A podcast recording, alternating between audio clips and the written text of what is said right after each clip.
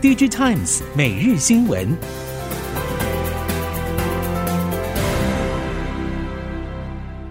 听众朋友您好，欢迎收听 DG Times 每日新闻，我是袁长杰，现在为您提供五月十八号星期三科技产业的新闻重点。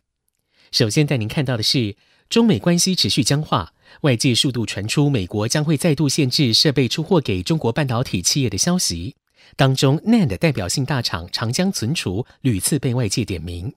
根据了解，长江存储今年关键目标为一百九十二层 3D NAND 开发，近期样品已经陆续送交客户验证，预计今年下半年将会对外问世。日前，美光率先发表业界首个两百三十二层堆叠的 3D NAND，原始容量为一 Terabits，计划今年底开始量产，采用新记忆体的 SSD 也将会在明年问世。业界预料，三星也可能会在今年内加入两百层以上量产行列。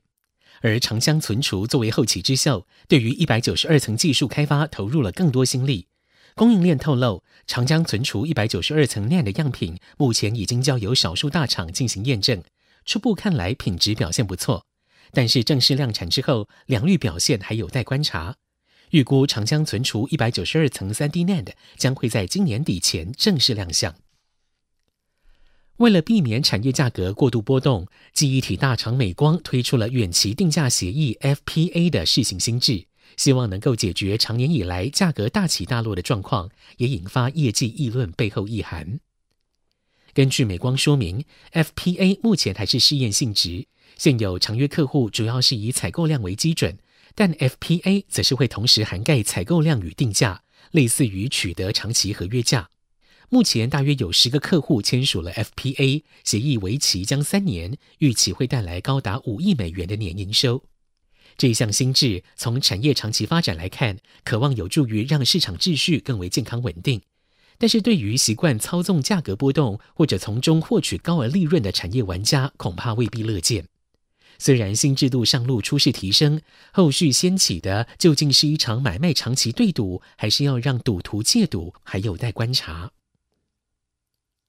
全球疫情降温，人们陆续重返办公室与实体学习。第一季的 PC 销量呈现大幅衰退。美光执行长 Sanjay Merotra 近日表示，虽然桌上型 PC 成长趋缓，没有再现过去两年荣景，但并不是跳崖式的崩跌。包括了企业级 PC 与桌上型 PC 整体市场发展还是属于健康。不过，疫情带来的动能可能已经到了尽头。市调机构 Garner 报告显示，今年第一季全球 PC 销量前六名为联想、HP、戴尔、苹果、华硕、宏基，总出货量七千七百九十万部，比去年同期减少了百分之六点八。当中，Chromebook 的销售骤降是主因之一。预估今年全年出货会比去年减少百分之七点三。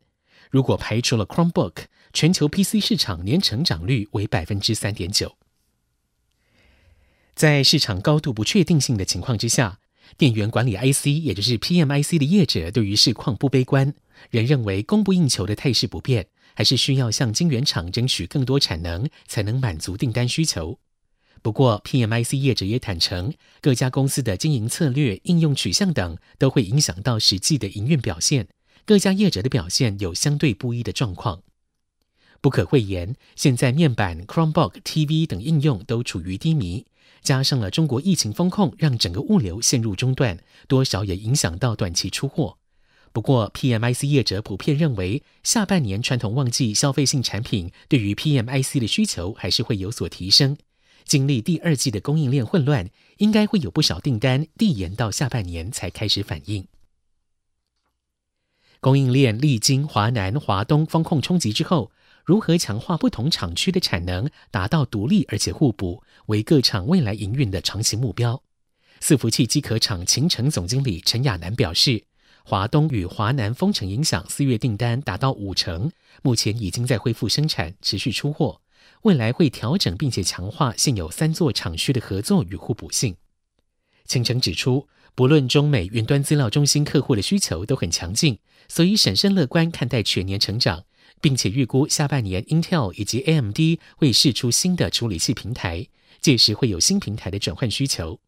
而除了代工客户之外，勤诚也积极开拓自家品牌标准品，希望出货比重拉升到三成，带动获利成长空间。接下来看到车用晶片，虽然英飞凌、意法半导体、恩智浦等等国际 IDM 大厂在车用晶片有比较大的影响力，不过台系功率元件业者启动了集团战略，走向类 IDM 模式，似乎逐渐成为抢攻车规、工控等高毛利领域市场的方向之一。包括了关键的细基 IGBT、第三类半导体的碳化系 SiC 功率元件与模组等，包括晶圆生产技术优化、自动化封装等，配合母集团与资源整合、客户关系、销售通路等最后一里布局，将会成为像是德维、鹏程这些业者的竞争优势。德微董事长张恩杰表示，今年上半年预期合并营收年成长百分之十三点五到百分之十四点五。获利也因为整体生产效率与效能稳定成长，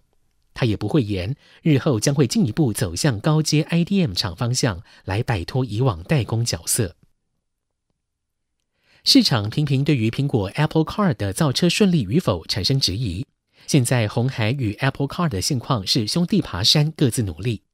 鸿海董事长刘扬伟日前在法说会被问到这个事情时，坦承。目前难以针对仍在思考、未确定设计的产品来回答有没有能力完成。他说：“只要客户想得到，使命必达。”但是面对未来车的造车运动在全球蔓延，神龙见首不见尾的 Apple Car 恐怕逐渐让市场失去信心。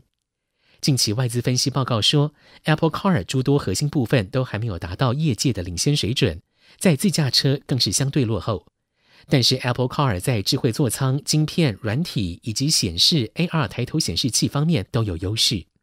晶片部分预期将会采取自研自驾座舱各感测器的晶片。外媒指出，人才流动高，使得 Apple Car 创新力堪忧。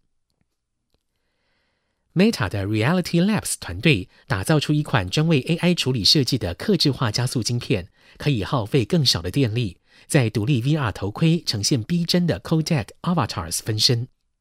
，Meta 在今年 IEEE 客制化 IC 会议上发表了一款神经网络加速器晶片原型，可以大幅提升 Codec Avatar 模型运行眼球凝视截取的能源效率。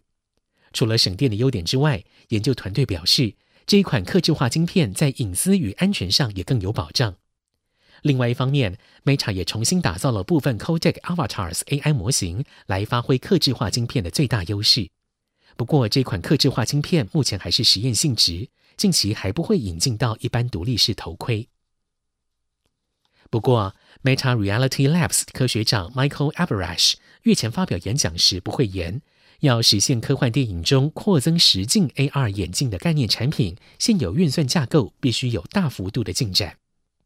Road to VR 报道，Aberrash 指出，要让 AR 无所不在，最重要的就是打造出眼镜外观一般的装置，能够撑上一整天的电池容量，以及令人惊艳的 AR 体验。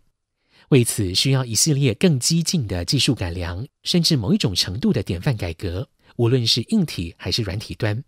其中最关键、最需要改进的技术，就是如何大幅降低电力消耗，来满足电池续航力的需求，同时减少发热。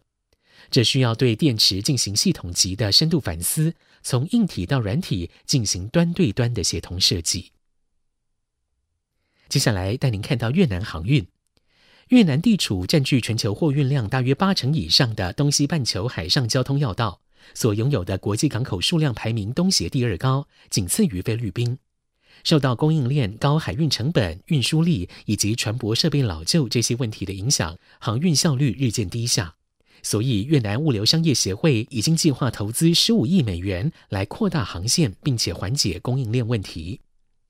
这个计划将会分为两阶段实施。第一阶段是在三到五年内，针对适合亚洲内部航线的船舶进行重点投资，购买新资产，并且与大型航运伙伴合作，共用基础设施，并且交换管理与营运技术。第二阶段则是涉及投资大型货柜，进军全球主要洲际航线，像是亚洲美洲航线以及亚洲欧洲航线等。以上，DigiTimes 每日新闻由 DigiTimes 电子时报提供，原长杰编辑播报，谢谢收听。